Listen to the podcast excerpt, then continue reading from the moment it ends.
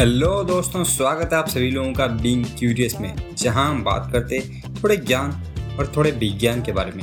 मैं हूँ आप सबका दोस्त यसराज और अगर आप भी मेरी तरह ही क्यूरियस है और नई नई चीज़ों में दिलचस्पी रखते हैं देर किस बात की? चलिए शुरू करते हैं आज का एपिसोड तो आज हम लोग बात करने वाले हैं एलोकेशन और डाइवर्सिफिकेशन के बारे में।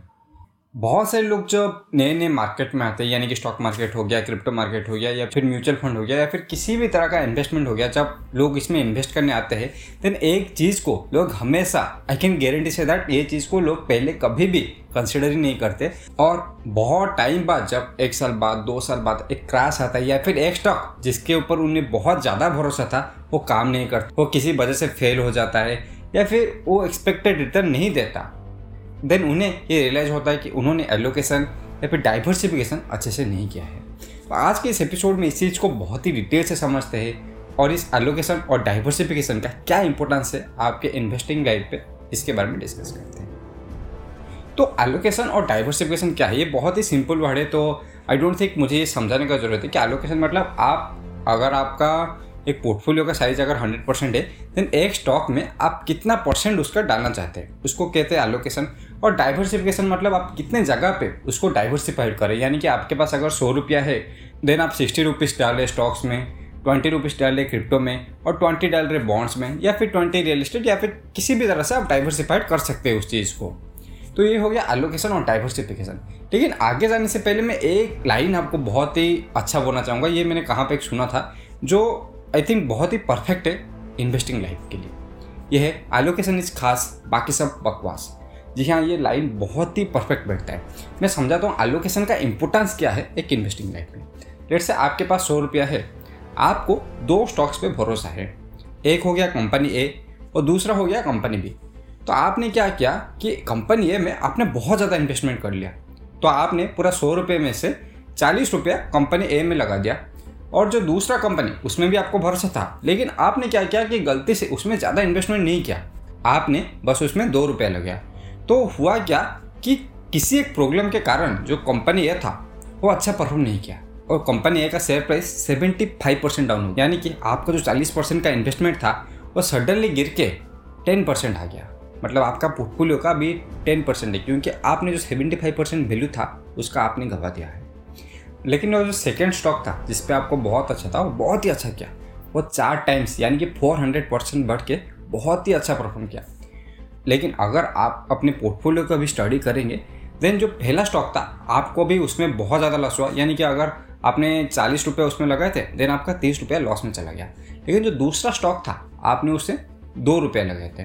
तो दो रुपया अभी चार टाइम बढ़ के आठ रुपया हो गया। यानी कि आपको सिर्फ़ छः रुपये का प्रॉफिट हुआ।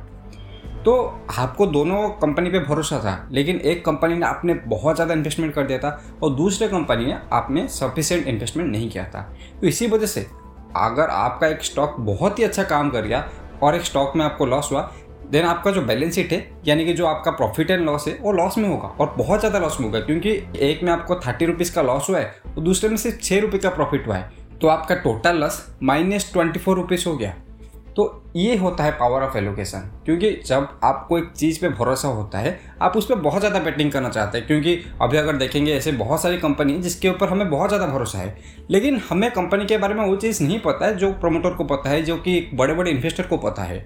तो अगर हम बहुत ज़्यादा एग्रेसिवली या फिर बहुत ज़्यादा कॉन्फिडेंस से उस कंपनी में इन्वेस्टमेंट कर देते हैं तो शायद हमारे कंपनी के बारे में ऐसा कुछ ना पता हो, जो बाद में निकल के आए और उसके वजह से वो कंपनी का शेयर प्राइस गिर जाता है। जिसकी वजह से अल्टीमेटली जो रिटेल इन्वेस्टर होता है, उसको सबसे ज़्यादा कम नॉलेज होता है और उसको सबसे ज़्यादा लॉसेस होता है।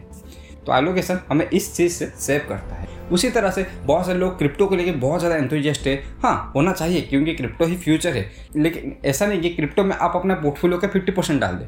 आप क्रिप्टो में ten percent five percent twenty percent ऐसा कुछ डाल सकते हैं। क्योंकि अगर आपको लॉस भी हो जाए देन आप हैंडल कर सकते हैं। लेकिन अगर आप क्रिप्टो में अपना हंड्रेड परसेंट फिफ्टी परसेंट डाल देंगे देन ये सस्टेन नहीं कर पाएँगे, क्योंकि क्रिप्टो अभी दस साल से है और स्टॉक मार्केट सौ साल से है तो उसमें बहुत ज़्यादा डिफरेंस है।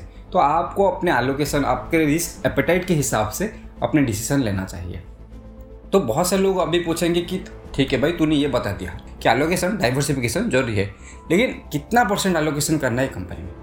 जनरली देखिए, ये सबका एपेटाइट के हिसाब से वेरी करता रहता है। मैं या फिर कोई भी आदमी आपको ये बता नहीं सकता। अगर बता भी देता है देन वो अपने हिसाब से बता रहा है ना कि आपके हिसाब से। क्योंकि आप जानते हैं, आपको क्या चाहिए, आपको कितना परसेंट इंटरेस्ट चाहिए और आप किस रिस्क के साथ इन्वेस्टमेंट कर सकते हैं। लेकिन यूजुअली दो तरीका देखा जाता है कि अगर आप एक कंपनी में बहुत ज़्यादा कम एलोकेशन दे देते हैं, जैसे कि वन परसेंट तो एक चार टाइम भी एक कंपनी हो गया देन आपका देन आपका पोर्टफोलियो में सिर्फ़ थ्री परसेंट का ही इंप्रूवमेंट आएगा।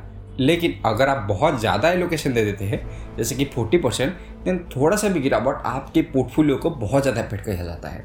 तो इसीलिए ये प्रीफर किया जाता है कि एक कंपनी में आप कभी भी दस परसेंट से ज़्यादा एलोकेशन ना करें। वो शायद किसी भी कंपनी हो जाए रिलायंस हो जाए H D F C bank हो गया, कोई भी कंपनी हो जाए, जिसमें आपको बहुत ज़्यादा भरोसा भी है तो आप उस कंपनी में टेन परसेंट से ज़्यादा एलोकेशन ना करें और एक सेक्टर में ट्वेंटी फाइव परसेंट से ज़्यादा एलोकेशन ना करें।